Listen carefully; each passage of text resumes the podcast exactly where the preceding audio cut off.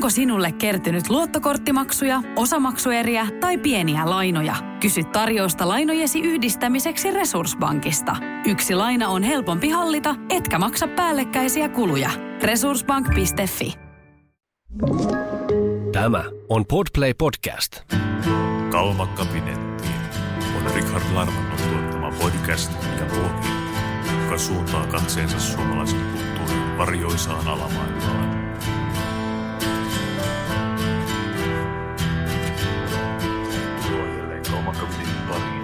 Tällä kertaa matkustava vankkurimme on pysähtynyt Suomen Turkuun ja istumme täällä Su- Turun yliopiston charmikkaissa tiloissa. Vieraani on tänään kulttuurihistorioitsija Maarit Leskelä Kärki. Tervetuloa lähetykseen. Kiitos paljon. Ja tänään olemme keskustelemassa suomalaisen esoterian historiasta ja Uuden etsijät hankkeesta. Kerrotko vähän ensin alkuun, että mistä Uuden etsijät hankkeessanne on kysymys? No siinä on oikeastaan kysymys kokonaan tämmöisestä uudenlaisesta katseesta suomalaiseen kulttuurihistoriaan. Ja tämmöisestä monen, monen tutkijan, monen eri tieteenalan tutkijan joukosta, jotka on lähtenyt tarkastelemaan 1800-luvun lopun, 1900-luvun alun suomalaista historiaa esoterian näkökulmasta ja, ja tota noin, niin tavoitteesta niin kuin, nähdä, nähdä se, sen aikakauden historia uudella tavalla. Tässä käytetään tällaisia hankalasti lähestyttäviä termiä, kuten esoteria ja okkultismi, jotka on osittain hankalasti määriteltäviä jo siksi, että lähes jokainen niiden käyttäjä joutuu jollain tavalla hieman itse määrittelemään, että mitä oikeastaan tarkoittaa niillä. Miten te olette tämän hankkeen puitteissa määritelleet termin esoteria? Se on todellakin niin kuin moninainen käsite ja et, et toisaalta sitä, voi, niin kuin sitä käsitettä voi lähestyä sillä niin kuin tutkimuksellisesti, että on olemassa tämmöinen niin sanottu modernin länsimaisen esoterian tutkimuksen kenttä, jota on tehty oikeastaan nyt tästä niin kuin 90-luvun, ää, 90-luvulta lähtien tehty paljon, etenkin uskontotieteen puitteissa, jonkin verran myös historian tutkimuksen puitteissa. Ja sitten on toisaalta niin kuin esoterian käsite, jonka voi ajatella niin kuin historiallisena ää, aikalaiskäsitteenä, joka on niin kuin kulkenut läpi, läpi vuosisatojen ja viittaa tämmöiseen niin kuin salattuun sisäpiirin tietoon, johon ehkä vain joillakin valituilla jonkin tietynlaisen polun läpikäyneillä ihmisillä on pääsy ja, ja on sitten kehitetty erilaisia keinoja ja, ja ideologioita ja liikkeitä, jotta tähän, tätä tietoa voita, tähän tietoon voitaisiin päästä käsiksi ja, ja ikään kuin harjoittaa sitä esoteriaa. Ja sen, tietenkin sen historia on tosi pitkä, monen sadan vuoden ajalle ulottuva. Ää, mutta tässä meidän hankkeessa me tarkastellaan niin kuin nimenomaan tätä modernia esoteriaa, eli 1800-luvun loppupuolella puolivälin jälkeen syntyneitä liikkeitä, joista nyt monelle tutuimmat on teosofia ja spiritualismi, sitten myös antroposofia ja parapsykologia, tämän tyyppiset liikkeet, jotka oli aika, joista tuli sitten aika merkittäviä siinä 1800-luvun loppupuolella. Ja tavallaan tarkastellaan sitä, sitä niin kuin esoterian historiaa näiden, näiden, näiden niin kuin alla, mutta myös sitten laajemmin semmoisina erilaisina niin kuin, kulttuurisina virtauksina ja, ja ajatuksina ja, ja kokemuksina. Mutta tosiaankin se on, niin kuin, se on käsite, joka on saanut erilaisia merkityksiä eri aikoina. Ja sitten taas jos me puhutaan niin kuin suomalaisesta kulttuurihistoriasta, niin siellä 1800-luvun lopulla ei juurikaan puhuta esoteriasta tai esoteerisuudesta, vaan puhutaan nimenomaan ehkä okkultismista tai puhutaan salatieteistä tai salatiedosta tai mystiikasta ja tämän tyyppisillä termeillä.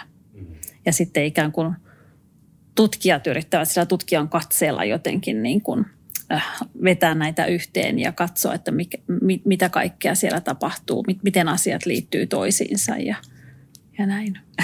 Joo, kaikkinensa niin kuin, tuota historiaa on varmaan huomattavan pitkä. Onko teillä niin kuin ajatusta siitä, että milloin, milloin tavallaan maailman kulttuurissa alkaa e-, ensimmäistä kertaa olla tällaisia ö, ikään kuin esoteeriseksi luettavia piirejä. Se vaikkapa tota, mietitään muinaisen, muinaisen maailman mitras kulttia tai tällaisia, niin nämä on varmaan ollut oman aikansa tota, noin tällaisia ö, esoteerisia piirejä, mutta näistä välttämättä mm. ei kovin paljon kyllä säästynyt tietoa jäl- jälkipolville, että sellaista mm. on ollut. Onko teidän hankkeen piirissä määritelty, että milloin tavallaan, mistä historiaa tai jota on jollain tavalla jopa dokumentoitu sillä tavalla, että sitten jälkipolville hyötyä, mistä se alkaa? No aika lailla se antiikki on, on ehkä se, se sitten lähtökohta, että jos ajatellaan just tätä, että mistä meillä on niin kuin, niin kuin kunnolla lähteitä ja tietoa ja antiikki on tietenkin se niin kuin, mistä, mihin niin kuin monet ajattelijat myös myöhemmin niin kuin on pohjanneet, pohjanneet näkemyksiään ja, ja mistä se ikään kuin kun monet niin kuin pitkän linjan ajatukset lähtee. Ja sitten tullaan keskiajalle, keskiajan mystiikkaan ja, ja renesanssiin ja alkemiaan ja, ja moniin tämmöisiin ilmiöihin, mm. jotka sitten jälleen uudelleen muotoutuu siinä 1800-luvun mittaan. Joo, 1800-1900-luku tuntuu olevan sillä tavalla aika, aika merkittäviä, että ehkä valistuksen ajan myötä ja näin tällainen henkinen harjoitus ja tällainen tuli aktiivisemmin tuota noin mukaan. Ö, oli kiinnostavaa, kun tässä matkalla tänne yritin miettiä, että mitä oikeastaan tuossa vaikkapa 1800-luvun luvun Suomessa, että minkä tyyppisiä lähteitä sen ajan maailma tarjosi tota noin, vaikkapa just Suomessa esoteriasta kiinnostuneille, koska kun miettii monia meidän nykynäkökulmasta tavallaan aika keskeisiä hahmoja, jotain Carl Gustav Jungia, Gurdjieffia tai, tai tai tällaisia, jotka ovat tavallaan hallitsevia nimiä, mm. niin tota, heidän tuotantonsa ei tuolloin vielä ollut, vaikkapa Jung mm. on kirjoittanut käsittääkseni yhtään mitään, otti vasta 1900-luvun puolella tuon mm. työnsä, niin tota, mitä oikeastaan, mitkä oli tällaisia merkittäviä ajatuslähteitä sitten tuon ajan Suomessa tai Euroopassa? Mm. No Suomessa, jos mennään vähän aikaan ennen 1800-lukua, niin täällä on vaikuttanut tämä, tämä 1600-luvun mystikko Jaako Pööme ja, ja hänen, hänen niin kuin perujaan on ollut varsinkin Pohjanmaalla pohjannut niin sanottuja Pohjanmaan mystikoita, että tavallaan hänen ajatteluaan löytyy, löytyy jo sieltä 1700-luvulta ja, ja se ikään kuin elää. Sitten on tietenkin Emanuel Swedenborg, joka oli todella merkittävä sitten jo siinä 1800-luvun alkupuolella ja se hänen näkemyksensä, näkemyksensä vastaavuuksista ja, ja, ja taivaasta ja muusta, että se näkyy vahvasti. Mutta sitten ehkä jos ajatellaan sitä 1800-luvun jälkipuolen Suomea ää, ja sitä, että nämä, nämä esoteeriset liikkeet, niin kuin teosofia ja spiritualismi syntyy siinä 1850-luvun jälkeen, niin Suomi on kuitenkin sitten, no Suomella on ohut tämä sivistyneistön kerros, mutta se sivistyneistö, joka on, niin se on myös hyvin kansainvälinen. Että tavallaan luetaan, luetaan eurooppalaista kirjallisuutta ja Saksa on hyvin tärkeä niin kuin siinä vaikutteiden välittämisessä ja Ruotsi ja, ja sitten on tietysti myös Venäjä, että tavallaan Suomi ei ole missään niin kuin – siinä mielessä eristyksessä, että, mm. että minkä niin kuin näkee tämän, tämän esoteerisuuden näkökulman kautta, että, että, niitä vai, että, että luettiin kansainvälistä kirjallisuutta, ää, luettiin myös sanomalehtiä muualta, matkustettiin, oltiin niin kuin vuorovaikutuksessa ja, ja tota, siinä sitten tietyt, tietyt alueet, ehkä varsinkin just Saksa, Ruotsi on ollut ensin tärkeitä ja, ja sitten myöhemmin 1900 alkupuolella Englanti on ollut monille – monille tärkeää, että, tota noin niin, että sitten tavallaan ne näiden uusien liikkeiden, niin kuin teosofian ajatukset on hyvin nopeastikin tullut tänne. Ne alkaa näkyä Suomen sanomalehdistössä keskustelut niin kuin teosofiasta jo 1870-luvulla on, on nähtävissä näitä, että, että tota, ajatukset liikkuu nopeasti. Se on ehkä vähän, vähän yllättävääkin jopa, koska niin kuin näin internetin aikakaudella on totta kai totuttu siihen, että tuota, yhden viikolla on tullut tietoa niin tavallaan vanhaa, mutta mm. en ajatella, että vaikka teosofia, joka kuitenkin teosofinen liike perustettu New Yorkissa 1875 tai tuollaista, niin tuota, yllättävääkin, jos vielä niin kuin samalla edes vuosikymmenellä on, on päätynyt tänne Suomeen asti. Tota, Millaisten julkaisujen tai millaisten formaattien kautta se sitten tuli? Tuliko se kirjojen kautta? Kirjojen kautta, kirjojen kautta aika, aika pitkälti. Että kyllä, kyllä niin kuin yllättävänkin nopeasti. Ja sitten tietenkin, sitten tietenkin niin kuin lehdistön kautta. Mm. Että tavallaan niin kuin, samoja, samoja lehtiuutisia ja lehtijuttuja julkaistiin eri puolilla maailmaa ja sitä kautta tieto kulki yllättävänkin nopeasti. Et meillä on täällä ä, Turun kulttuurihistoriassa tutkittu itse asiassa paljon tätä 1800-luvun tiedonvälitystä ja, ja tätä sanomalehtimaailmaa ja mediaa ja sitä, että miten uutiset kulkee ja miten ne kiertää. Niin, niin, tota noin, niin. Ja nykyään sitten taas meidän tutkijoiden on helppo sitä tutkia ja nähdä näitä, koska on olemassa nämä digitoidut sanomalehtiarkistot että pystytään just ihan hakusanoilla hakemaan sieltä, että no koska se teosofia nyt ensimmäisen kerran esiintyy suomalaisessa mm. lehdistössä ja näin. Että se on paljon helpompaa kuin muutama vuosikymmen sitten, jolloin tämmöisiä digitoituja sanomalehtiä ei vielä ollut. Mm. Sitten piti todellakin kahlata ne ajanlehdet läpi. Eikö tota Swedenborgia voisi hieman pohjustaa, koska hän on aika hallitseva, hallitseva hahmo tällaisessa tuota, eurooppalaisen esoterian kehityksessä, mutta tota, miten käytännössä näet hänen niin kuin, perintönsä eniten vaikuttavan eurooppalaisen esoterian kehitykseen? Äh, en tiedä, olenko ihan, ihan oikea henkilö vastaamaan tähän, mutta meillä on kyllä hankkeessa tätä äh, tota Swedenborgia tutkittu ja muun muassa Tiina Mahlamäki on tarkastellut häntä, häntä paljon ja hänen niin kuin merkitystään myös niin kuin suomalaisessa ää, äh, 1800-luvun kulttuurissa. Ja, ja tota, kyllähän Swedenborgin merkitys näkyy niin kuin vahvasti eri maiden ää, tämän ajan ää, ihmisten niin kuin ajattelussa ja, ja kirjoituksissa. Ja, ja, ja jos ajatellaan Suomea, niin, niin Mahlamäen Tiina on, on niin kuin tarkastellut muun muassa Runebergin ja Aleksis Kiven tekstejä niin kuin Swedenborgin ää, teorioiden ja näkemysten kautta ja nähnyt siellä niin kuin selkeää vaikutusta. Että kyllähän semmoinen aika keskeinen on. Se on ehkä yllättävää, että tällaiset nimet kuin, kuin vaikka kansallisrunoilijamme Runeberg tai mm. Minna Kant tai muut tällaiset, tai kaikki nämä suuret kansallis- mm. kansallistaiteilijamme ovat tavalla tai toisella tuota, noin, ö, tehneet tovuutta näiden, näiden esoteristen elementtien kanssa. Se ei, se ei ehkä tulisi, tulisi ensimmäisenä mieleen. Tota, mitä vaikka tiedetään Minna Kantin esoteerisista harrastaneisuuksista tai taipumuksista?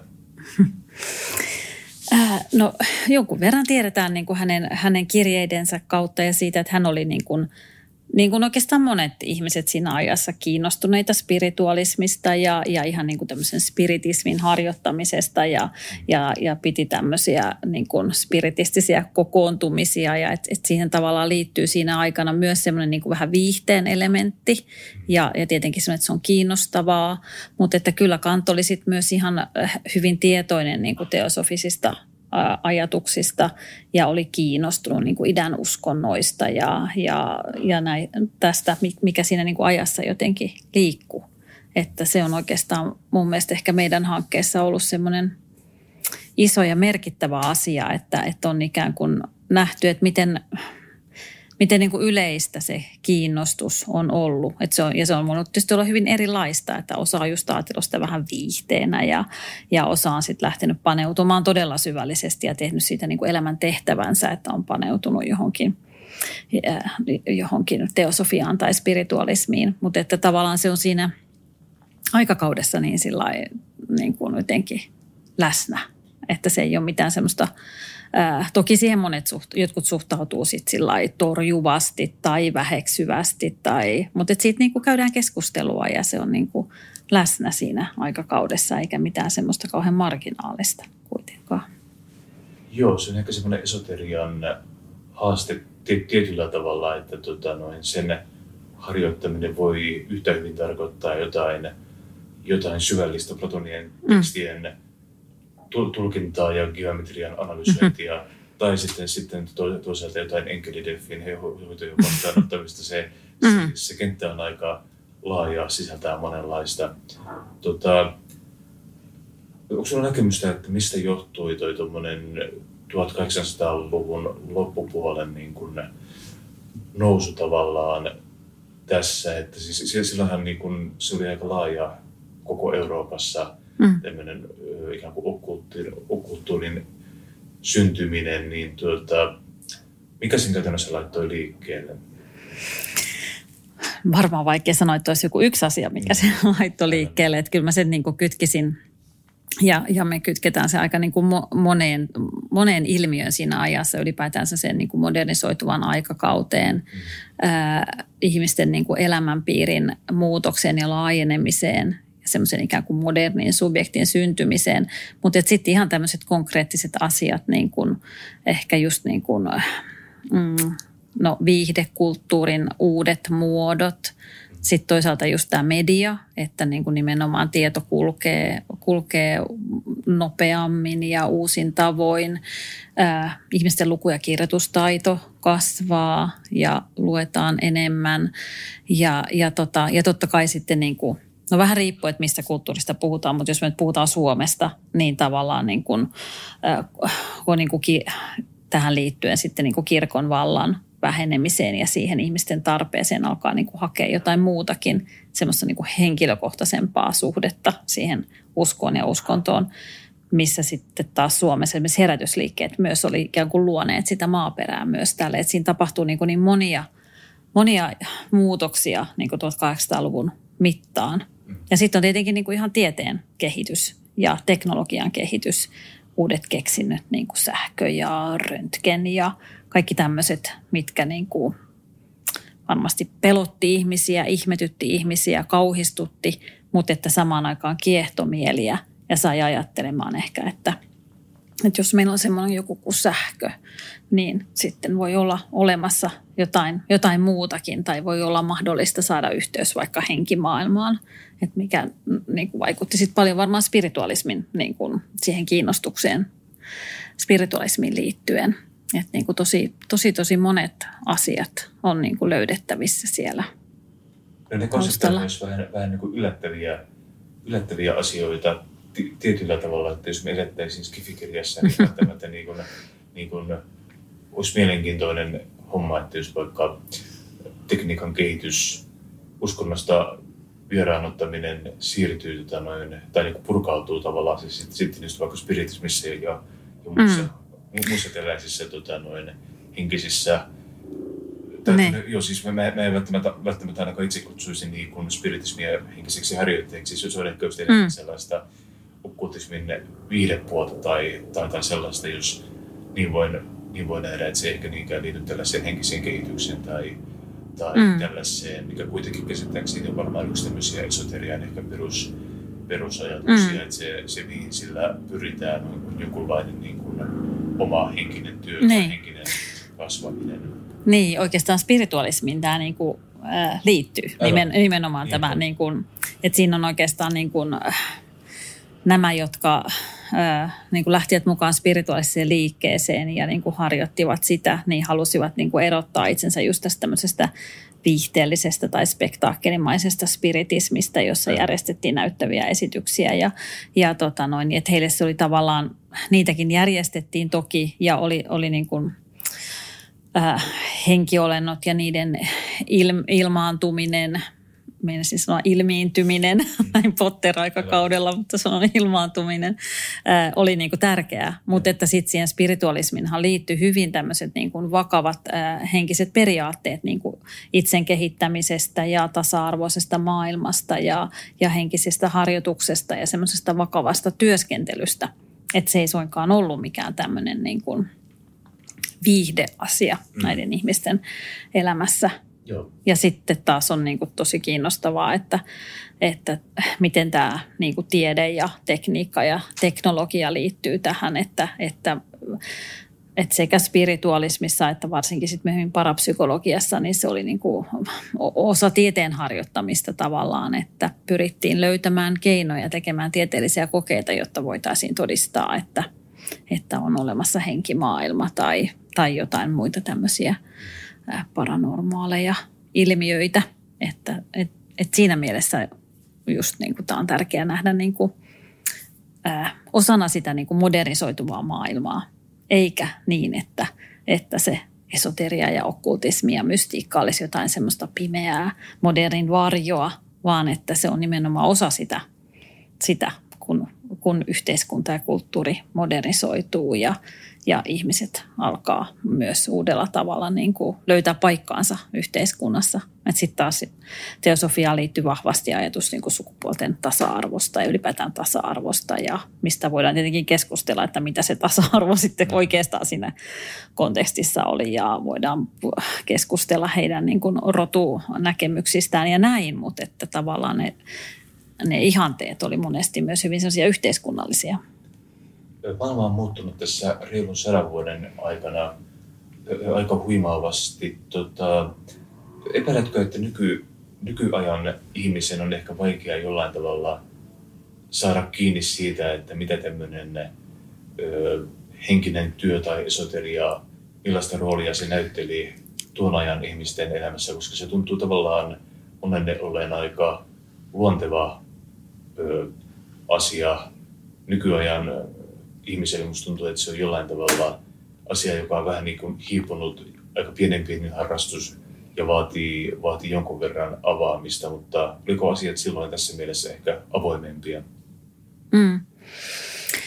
Äh, niin, vaikea sanoa. Jotenkin tässä nykyhetkessäkin niin kuin tällä hetkellä, tai sitä ollaan paljon pohdittu tässä projektissa, niin näkyy tavallaan semmoisia niin saman, äh, samantyyppisiä tyyppistä kiinnostusta tällaiseen niin kuin henkisyyteen ja erilaisiin henkisiin ilmiöihin ja, ja monet semmoiset asiat, jotka, jotka oikeastaan niin kuin on sieltä 1800-luvun lopulta, niin on nyt niin kuin tosi vahvasti läsnä. Että jos ajatellaan jotain joogaa ja meditaatiota ja kasvisruokaa ja tämmöistä terveen terveen ruumiin ja terveen, terveen itsen rakentamista, niin nämä on monet semmoisia ideaaleja, jotka on siellä 1800-luvun lopulla myös.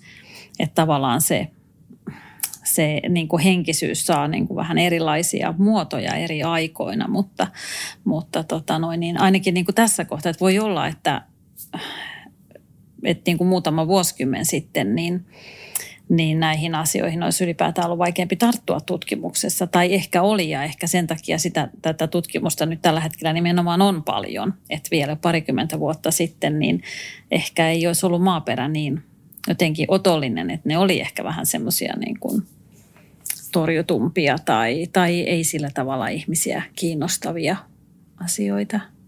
Joo, se on kyllä totta, että tässä on ihan viimeisen 10-20 vuoden aikana varmasti ollut tällaista selvää mm. selvää nousua ja, ja mielenkiinnon tavallaan uudelleen heräämistä mm. kyllä, joka tavallaan saa kaikenlaisia välillä aika niin kuin kynittyjäkin muotoja, kuten mm. vaikka tämmöinen konsulttien harrastama mindfulness, mm. noin homma, joka on kuitenkin periaatteessa ihan, ihan sama asiaa, vain, mm. vain hieman tuota noin kevyemmin muotoiltuna, mutta mm. tietyllä tavalla lähtökohdat on luultavasti aika samoja.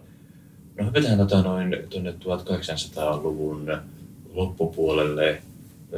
Teitä on piakkoin tulossa, ja itse tämän jakson ulos tullessa varmaankin jo ilmestynyt uusi tota noin, suuri kirjaopus. Kerrotko vähän lisää, että mikä se on ja mitä se sisältää?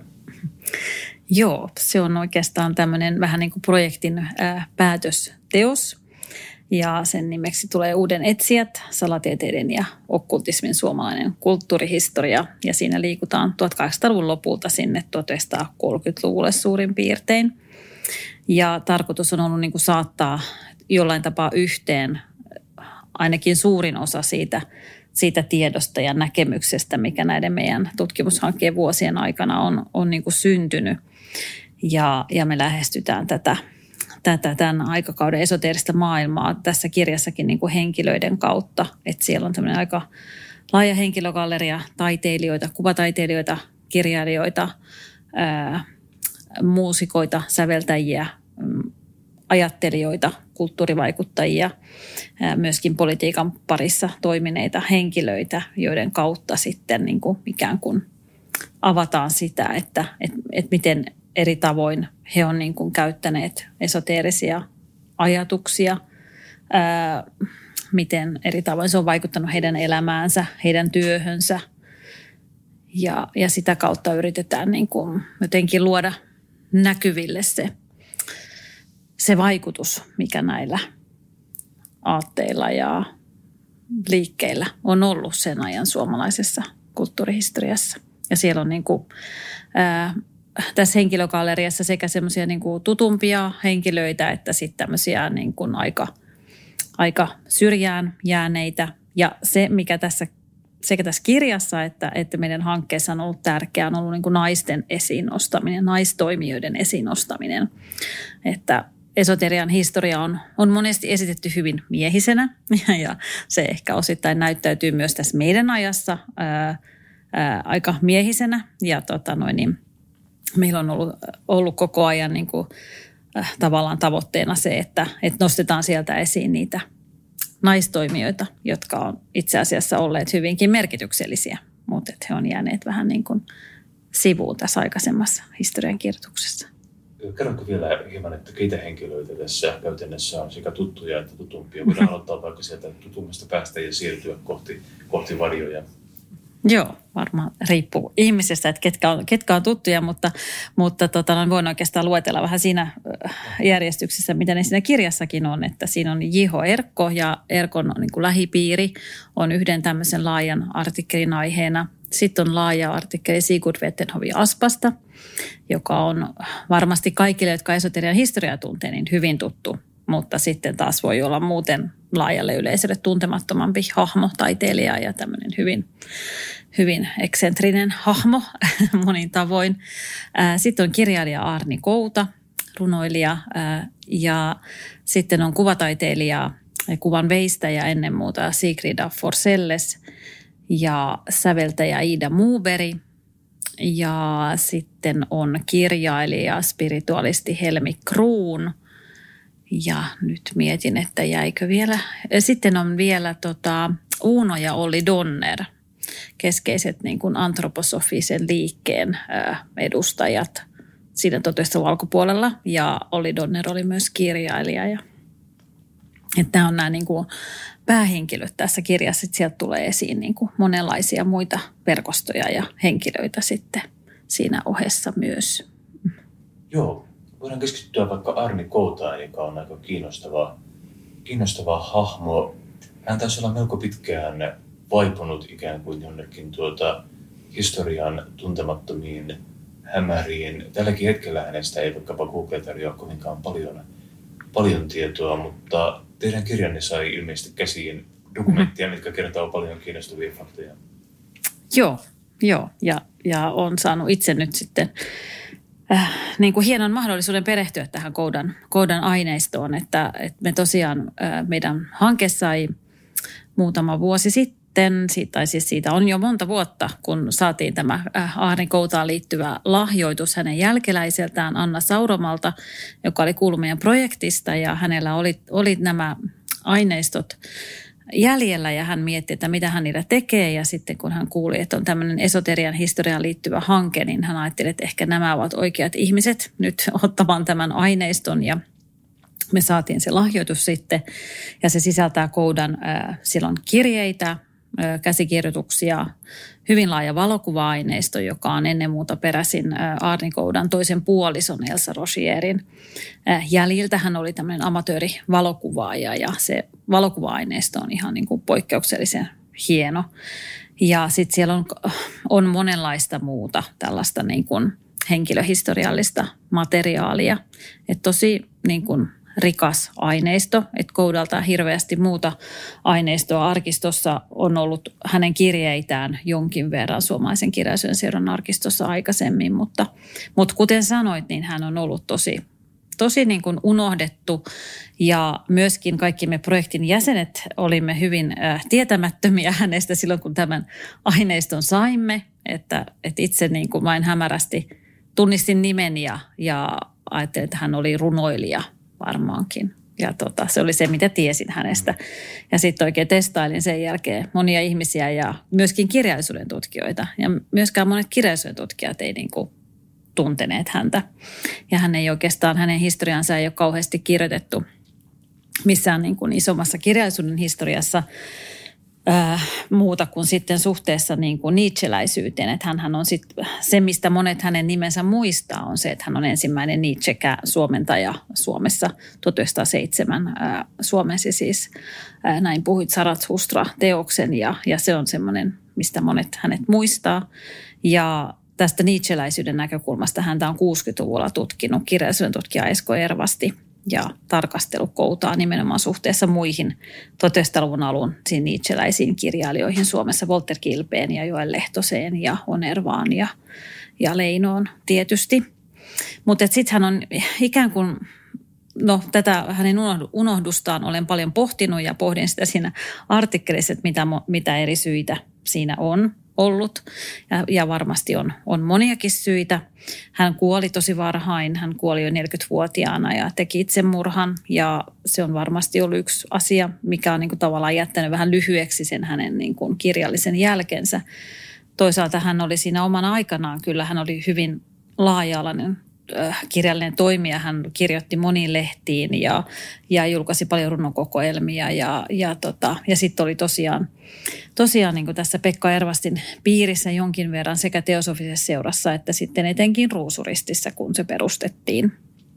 Mutta sitten hän kuoli jo vuonna 2024, eli se aika jäi aika lyhyeksi. Ja hän oli myös hyvin tämmöinen äh, epävakaa persona, joka kärsi monista, monista äh, vaikeuksista myös elämässään. Ja, ja, tota noin, niin, ja, mutta että hän niin kuin, kuuluu tähän ihan, ihan niin kuin näiden kirjaisten piirien ytimeen siinä 1900-luvun alussa. Leino ja Onerva ja Kouta on semmoinen kolmikko, joka siellä, siellä monenlaisia asioita tekee yhdessä, muun muassa Päivälehden piirissä ja sitten myöhemmin tämän sunnuntailehden piirissä. Ja, ja tota, yksi kysymys on se, että Kouta ihaili suuresti Eino Leinoa ja, ja häntä myös verrattiin paljon Leinoon ja ikään kuin – jotenkin myös niin kuin väheksyttiin ehkä sitten suhteessa siihen, että hän yritti olla kuin Leino tai kirjoittaa kuin Leino. Ja tämä on voinut myös vaikuttaa siihen hänen unohdukseensa, että, että se mikä on kiinnostavaa on se, että hän on nimenomaan näissä esoteerisissa piireissä jäänyt niin kuin elämään. Että hänen äh, runojaan julkaistaan edelleen teosofia.net-sivustolla aina kuukausirunoina. Ja tosi moni sitten esoteriaa tunteva, varsinkin mieshenkilö, niin tuntee hänet, kun olen, niin kuin on, on tullut puhetta koudasta, niin moni sanoo, että kyllä minä koudan tunnen ja se on niin kiinnostava kirjailija ja näin. Että hän on elänyt semmoisessa, tietynlaisessa äh, joukossa, mutta sitten siinä niin kuin laajemmassa kirjallisuuden historian kanonissa, niin hän on ollut aika unohtunut.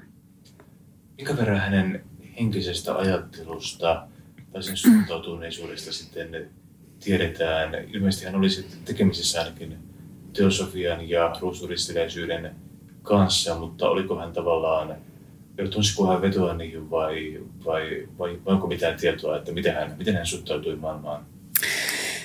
Joo, kyllähän, kyllähän tunsi niin kuin vetoa näihin ja, ja tosiaan se hänen nuoruuden aikansa oli aika tämmöisen niitseläisen eh, uhon ja, ja paatoksen ja muun aikaa, mutta sitten hän niin kuin 1910-luvun kuluessa niin ehkä yhä enemmän ja enemmän kääntyy tämmöisen niin kuin he, henkisyyden etsintään ja, ja etsii sitä aika monesta suunnasta.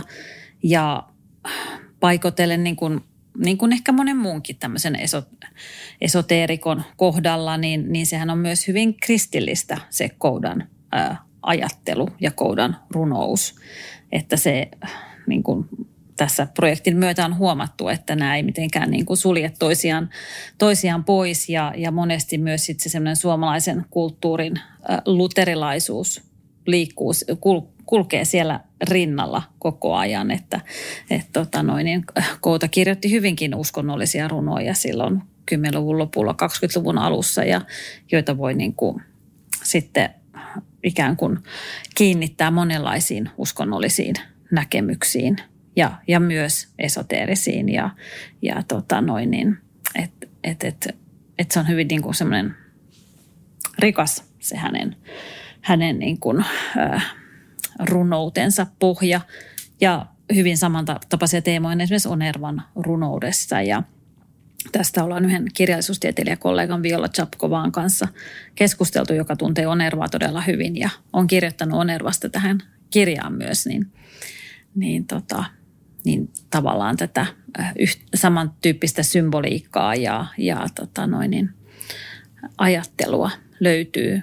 Se on vähän yllättävää, ainakin mun mielestäni tämä, tämä kristillinen pohjavire. Mä en ainakaan itse ehkä osaisi niin kuin olettaa, että, että Nietzschen kääntäjä olisi, olisi kristillisesti mm. suuntautunut. Ja muutenkin mä olen itse jotenkin aina tulkinut, että esoterian historiaa ehkä niin kuin päättelisi tällaista kristinuskon, voisiko sanoa tiukkaa franchise-formaattia, niin, niin tuo tällainen, ää, mutta onko asia niin, vai, vai, vai, vai elääkö kristinusko sitten voimakkaammin kuitenkin siellä taustalla, ainakin eurooppalaisessa mm. esoteriassa, onko se niin vai, vai mm. tota, miten toimii? Mm-hmm.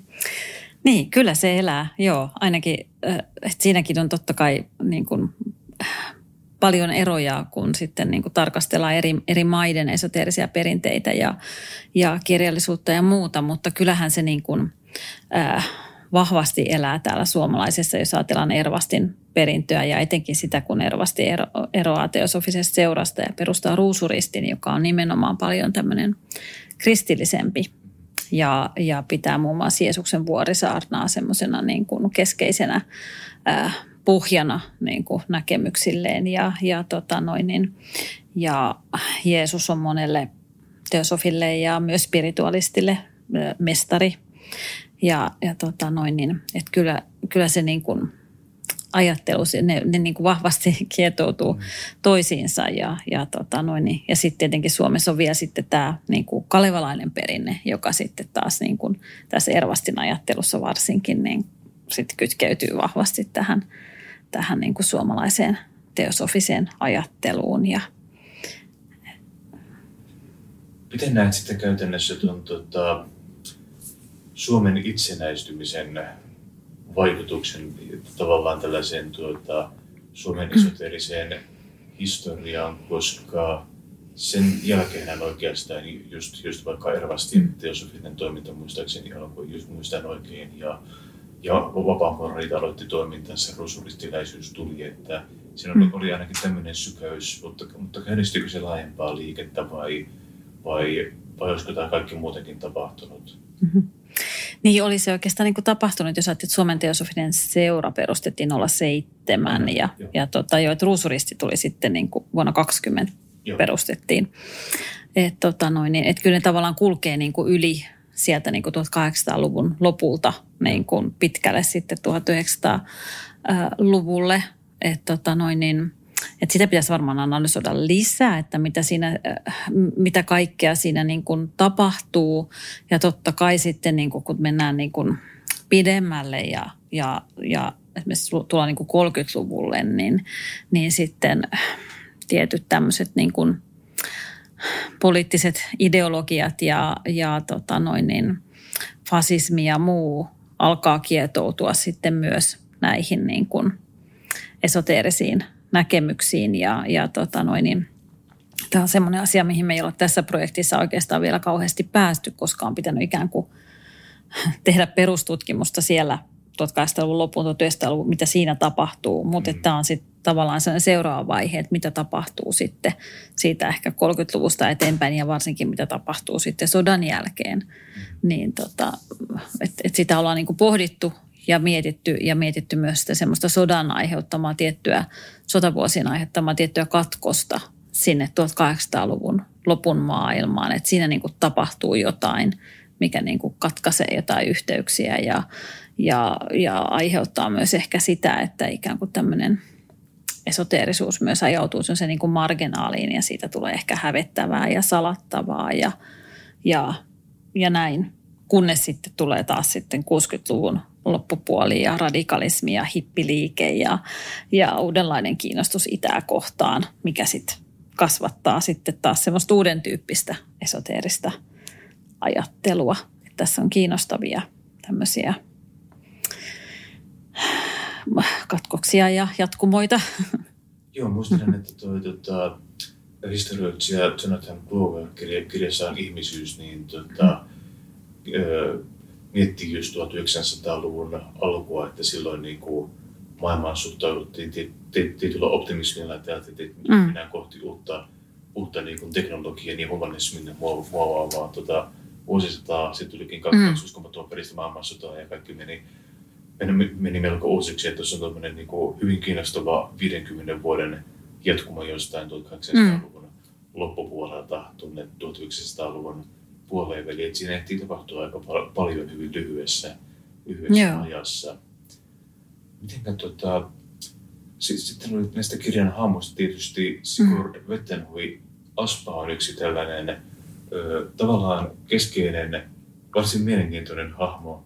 Hän oli monia asioita ja monia ilmeisesti monia asioita, vain siksi, että sanoi olevansa näitä monia, monia asioita, mutta muun muassa hän oli taidemaalari, joka maalasi kolossaalisia tauluja, päättäen ilmeisesti panostaa enemmän kokoon kuin laatuun ja, ja tu, tuota, noin, hän oli Sibeliuksen hyvä ystävä, kuului myös vapaamuurareihin ja tuota, ke, ke, näki tämän oman, kehitti oman kieliteoriansa, joka tuota, ei ollut kovin vettäpitävä. Messillä oli paljon tekoja ja ajatuksia, mutta tuota, öö, miten hän esiintyy tässä kirjassa? Miten näet hänen ikään kuin perintönsä esoterialle? No meillä on kirjassa hieno äh, Pekka Pitkälän äh, laaja artikkeli äh, ennen kaikkea liittyen Vettenhovi-Aspan tähän, tähän niin kuin kielitieteellisen ajatteluun ja, ja myös historia-ajatteluun ja muuhun. Että hänessä on tosiaan niin monia, monia puolia – että tässä, tässä nimenomaan keskitytään siihen ja, ja sitten toisaalta myös, no jonkin verran on hänen, hän tunsi monia, muun muassa Strindbergin hyvin ja, ja tota, oli tavallaan näitä, näitä kansainvälisiä verkostoja myös, myös hänellä. Että tota noin, niin, et kyllähän niin kuin ehdottoman semmoinen merkittävä hahmo on siinä, että sitten sit tosiaankin riippuu vähän siitä näkökulmasta, että – nähdäänkö hänet, niin kuin millaisena hänet nähdään vaikka suomalaisen taiteen historiassa ja minkä, minkälaisena taiteilijana hänet nähdään ja, tai minkälaisena esoteerikkona tai minkälaisena eh, tieteilijänä ja, ja, ja tota, mutta tässä nyt niin kuin nimenomaan pyrkimys jotenkin, jotenkin kontekstoida häntä tähän niin kuin laajempaan esoteeriseen ää, virtaan ja, ja sitten myös tähän niin kuin, no hän oli pitkään Ranskassa ja hänellä oli kiinteät yhteydet sinne taidemaailmaan ja, ja tota noin, että vaan, mistä kaikkialta se hänen, hänen ajattelunsa ja näkemyksensä kumpusi, mistä hän sitten loi semmoisen hyvin, hyvin omintakeisen äh, maailman.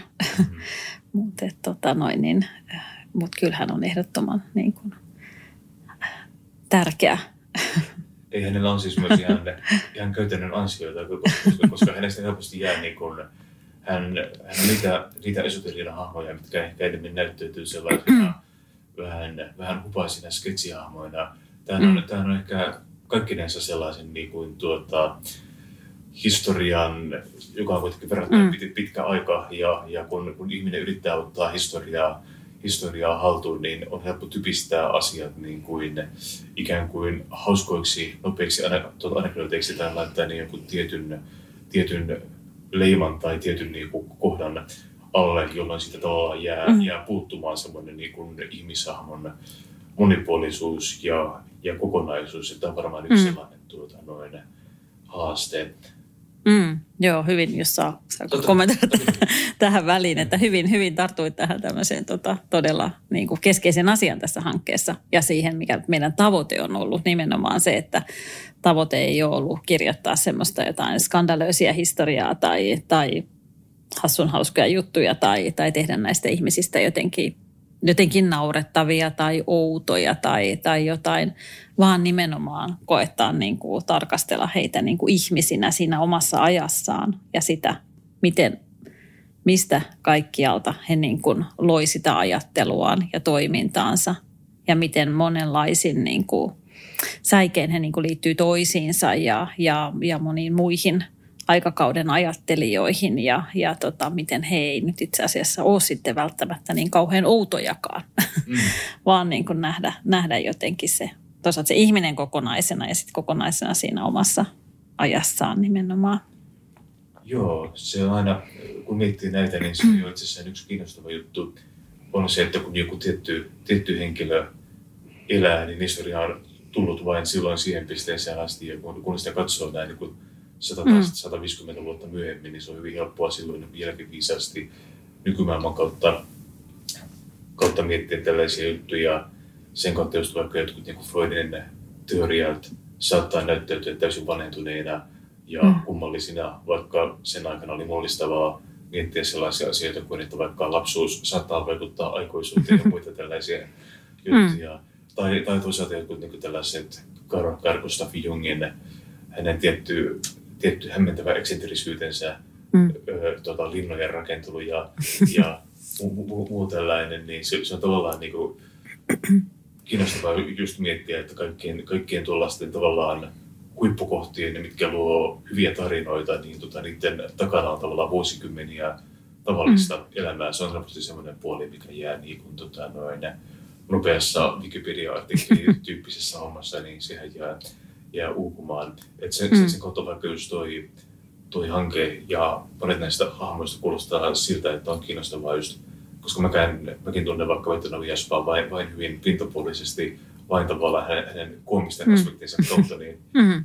kiinnostavaa päästä lukemaan myös, Joo. myös hänestä syvemmin. Joo. Ja, ja totta kaihan tässä on niin kuin, niin kuin monenlaisia haasteita tutkijalle, että, että oikeasti niin kuin joutuu kohtaamaan niin kuin kaikenlaisia asioita siellä aineistossa.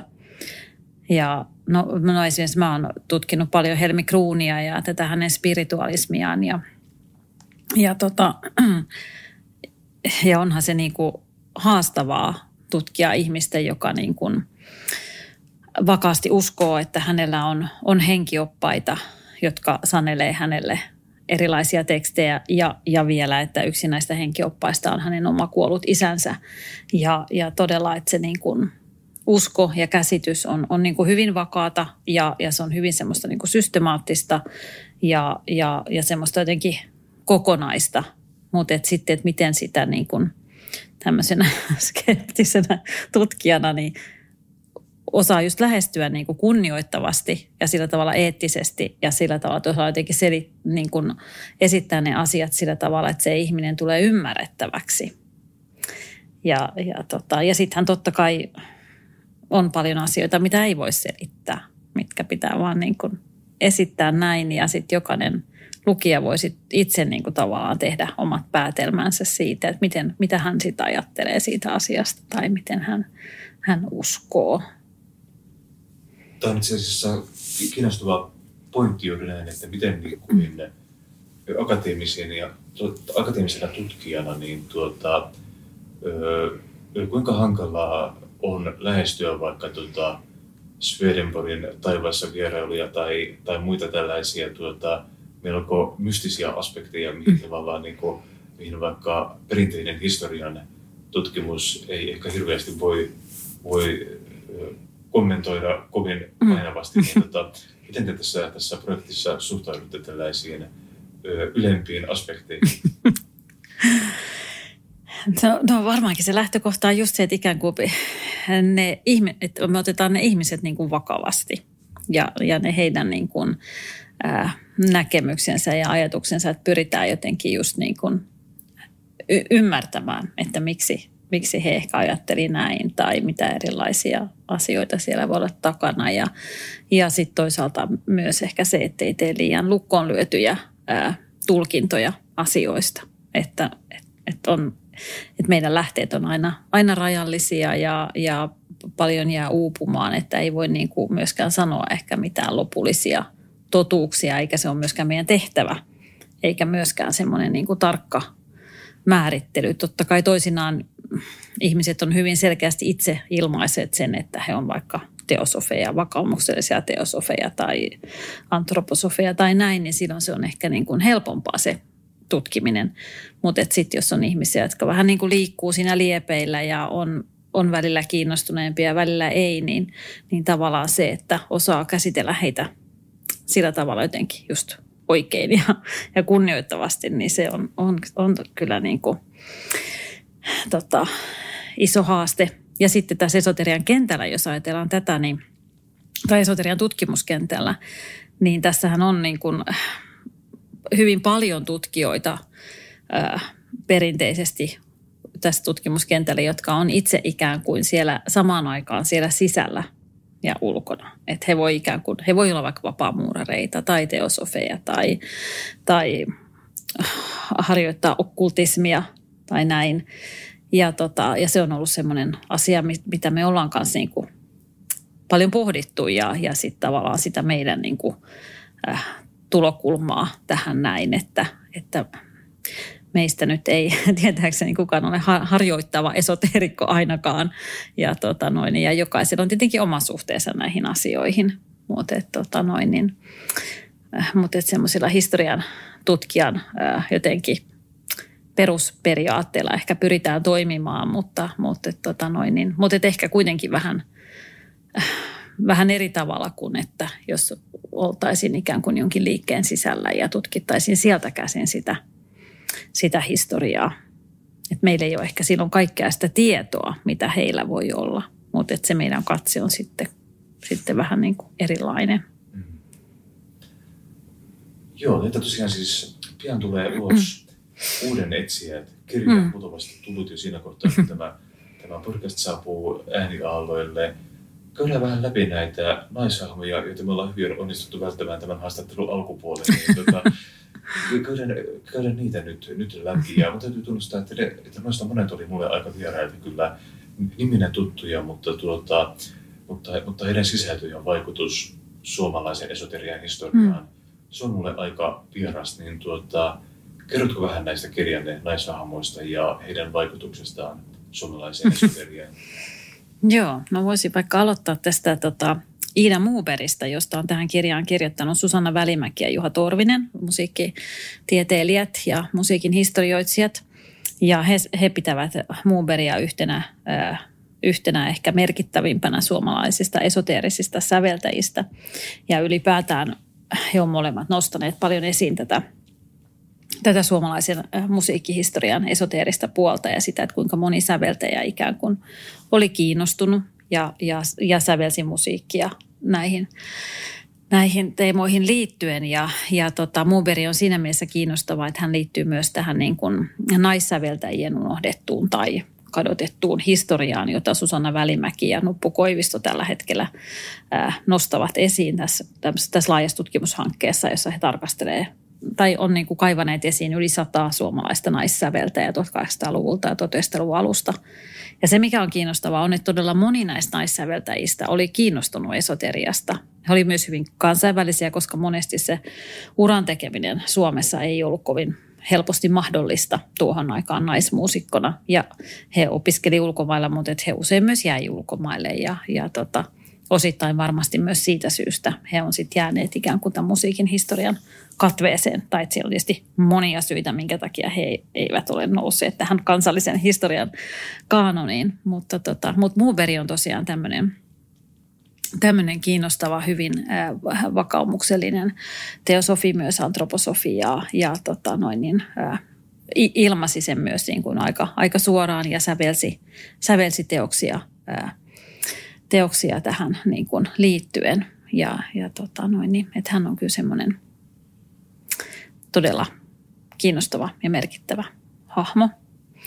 Ja hänen teoksiaan on nyt myös viime vuosina sit saatu, niin kuin, on, on niin kuin löydetty, löydetty nuotteja ja pystytty niin kuin esittämään uudestaan hänen muun muassa tämä, tämä kuuluisa opera Aasian valo, muistaakseni Aasian valo on nimeltään, niin, tota noin, niin, jota on nyt nyt pystytty esittämään pitkästä aikaa. Niin he ikään kuin Muberin kaltaiset tämmöiset naissäveltäjät niin muuttaa kyllä sitten aika paljon sitä kuvaa suomalaisen musiikin historiasta, missä Sibelius on ollut se.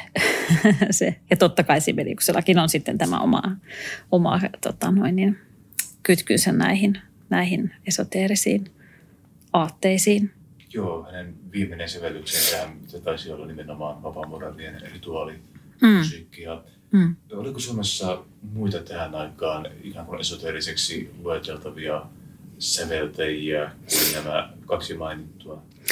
No siellä on monia nimiä, jotka niin toimi Oskar Merikanto, Erkki Melartin, no molemmat toimii ihan, Erkki Melartinhan oli ihan niin kuin teosofia, sitten Min Ruusuristiläinen ja, ja ihan niin kuin toimi siinä aktiivisesti ja sävelsi musiikkia myös heidän tilaisuuksinsa ja samaten Merikanto. Ja, ja tota noin niin, sitten on monia tämmöisiä, tämmöisiä, joista musiikkitieteilijät sanoo, että no oikeastaan kun kun tarkkaan katsotaan, niin kaikki musiikki on, on esoteerista. ja mutta että tavallaan siinä monen säveltäjän teoksissa näkyy semmoisia piirteitä, joita sitten musiikkitieteilijät analysoi, ovat analysoineet niin kuin tällaisiksi esoteerisiksi piirteiksi. Ää, mutta sitten tosiaan näistä naisista sieltä löytyy, no meillä on myös pieni artikkeli Selma Kajanuksesta, joka oli, oli myös tota, ää, teosofis, teosofisessa seurassa hän oli ainakin ja, ja tota, no, niin sävelsi myös musiikkia ja soitti pienoa näissä tilaisuuksissa. Ja, et sieltä kyllä löytyy, löytyy monia ja löytyy, löytyy tota, varmasti enemmänkin. Että ikään kuin se historia on vähän niin kuin kirjoittamatta mm. vielä kokonaan.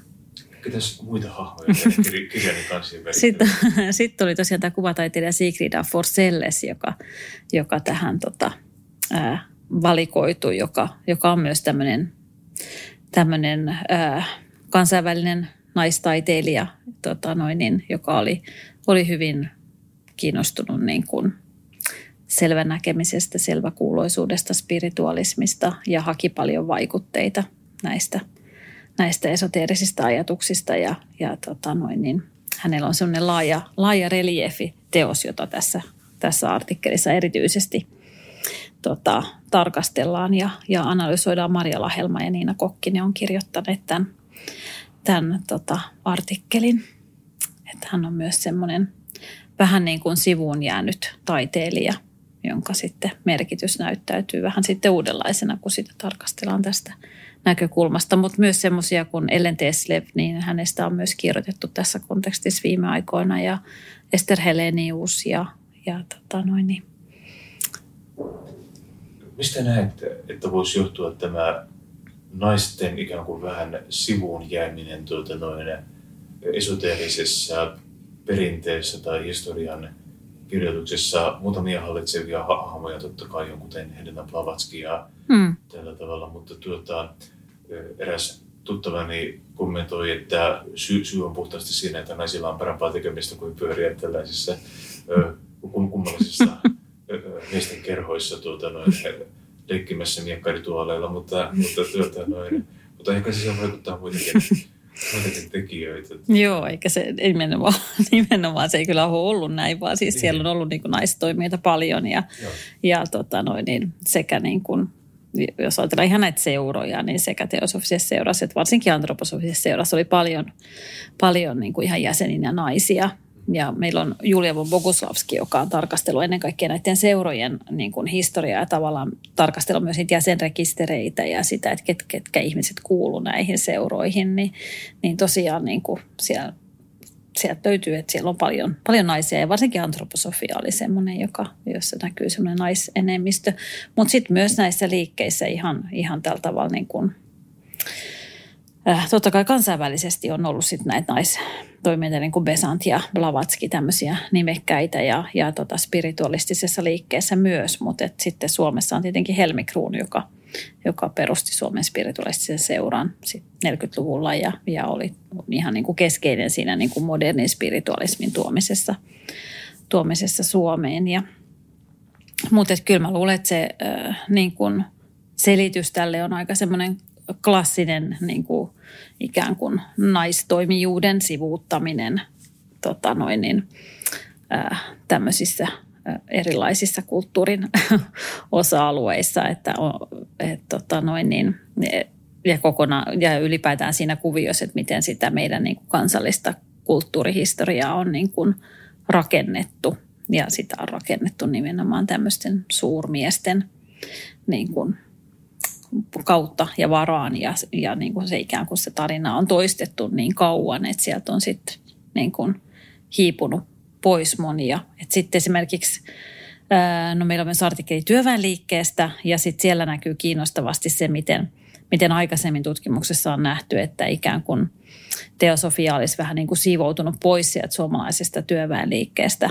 Mutta sitten itse asiassa kun katsotaankin niitä naistoimijoita siellä, semmoisia kuin Hilja Pärssinen ja Hilda Tihlä ja sitten semmoisia vielä paljon unohdetumpia hahmoja, niin heissä näkyykin sitten semmoinen vahva kiinnostus esimerkiksi teosofiaan ja teosofian niin kuin perusajatuksiin ja siihen, miten he niin kuin kombinoi sitä tämmöisiin työväenliikkeen vihanteisiin. Että ikään kuin tämmöisiä niin kuin, että toisaalta samaan aikaan on unohdettu ikään kuin sit, sitä, niin, se, se niin kuin esoteerinen historia ja sitten siinä samalla on unohtunut sitten monia muita asioita ja esimerkiksi saattanut unohtua sitten vaikka naistoimijoita. Ja tota, sitten taas jonkun Aari Koudan kohdalla mun mielestä kiinnostavaa se, että hän on että hänen unohdusta voi katsoa myös siitä esoterian näkökulmasta, että onko se ikään kuin se hänen – hänen äh, kiinnostuksensa esoteriaan niin vaikuttanut myös. Ja siihen, että hän oli kumminkin niin sit siinä Ervastin piirissä ja näin, niin onko se sitten jotenkin vaikuttanut, voinut vaikuttaa myös siihen, että hän on niin kuin sit kirjailijana myös unohtunut tai että ne on aika moni, monimutkaisia ne, ne tavallaan ne, että mitä me muistetaan ja mitä me unohdetaan ja, mm. ja missä kohtaa joku henkilö nostetaan semmoiseen asemaan – että hän ikään kuin pysyy siinä. Jos nyt ajatellaan Kalen Kallelaa ja Halosta ja Simberiä ja Sibeliusta ja näitä mm. hahmoja. Että, Joo, siinä on kyllä tämmöinen aika jylhä, jylhä kolmikko, joka mm. on varmaan niin kuin hautautuu niin kuin paljon kaikenlaista niin. Tota, muuta pienempää merkittävää tekijää. Se on kyllä tota, ja se on kiinnostavaa, niin kuin sata vuottakin on verrattain lyhyt aika, mutta tota, mm Mielestäni on vaikka todella niin positiivisella tavalla yllättävää, että koodasta löytyy tuollainen valokuva kokoelma, koska siis sehän on usein aika harvinaista, että, että tuonne, tuonne ihmiset hyvä hyvä, jos löytyy tyyliin joku hääkuva tai työn tuntymista, mm. että kuvamateriaalia harvoin on paljon, mm. paljon tarjolla. Ja toisaalta valokuvat tavallaan ehkä kertoo erityyppistä tarinaa tai historiaa kuin vaikka kirjeet tai tuollaiset, että se on mm. tyyppinen tapa, tapa tavallaan välittää, välittää tietoa, mutta tota, sitä on luultavasti aika vähän. Onko muuten, kun, kun te käytte läpi, läpi aineistoja, kohdasta löytyy valokuvamateriaalia, mm-hmm. mutta, mutta löytyykö ylipäänsä muista, koska kuvaus ei kuitenkaan ollut mikään kovin yleinen tai halpa harrastus noin mm. aikoina. Yleensä semmoisia niin potrettikuvia löytyy kyllä – Eh, mutta tota noin, niin, äh, vähän sitten riippuu henkilöstä, että miten paljon löytyy muuta.